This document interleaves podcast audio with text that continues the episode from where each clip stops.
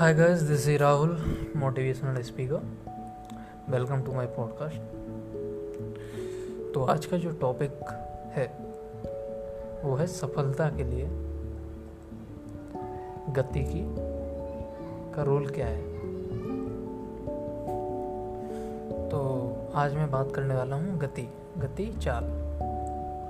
तो सफलता के लिए इस चाल का क्या रोल है? चलिए शुरू करते हैं।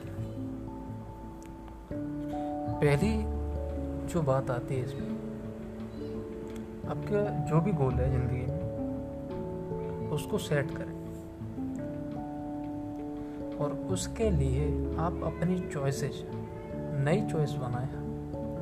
जो भी आप अपना बदलाव लेके आना चाहते हैं तक पहुँचने के लिए। दूसरा जो है, जो भी आपने चॉइस बनाई है उस पर काम करना चालू करें।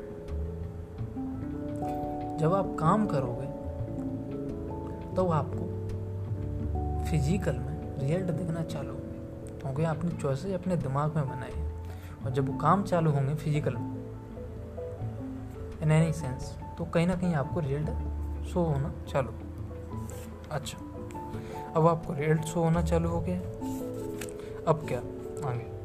तो तीसरी चीज़ जो आती है इसमें कि आप कोई भी एक्शन लें इसके लिए हेल्दी एक्शन लें अपनी चॉइसेस और अपने उस चॉइसेस को काम में करने के लिए। आप उसको सेक्रीफाइस नहीं करेंगे कभी भी।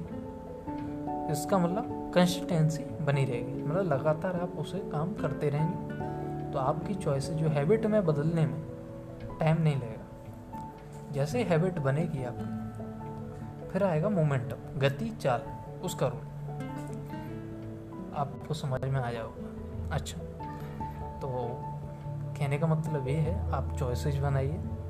चॉइसेस को हैबिट में डेवलप कीजिए।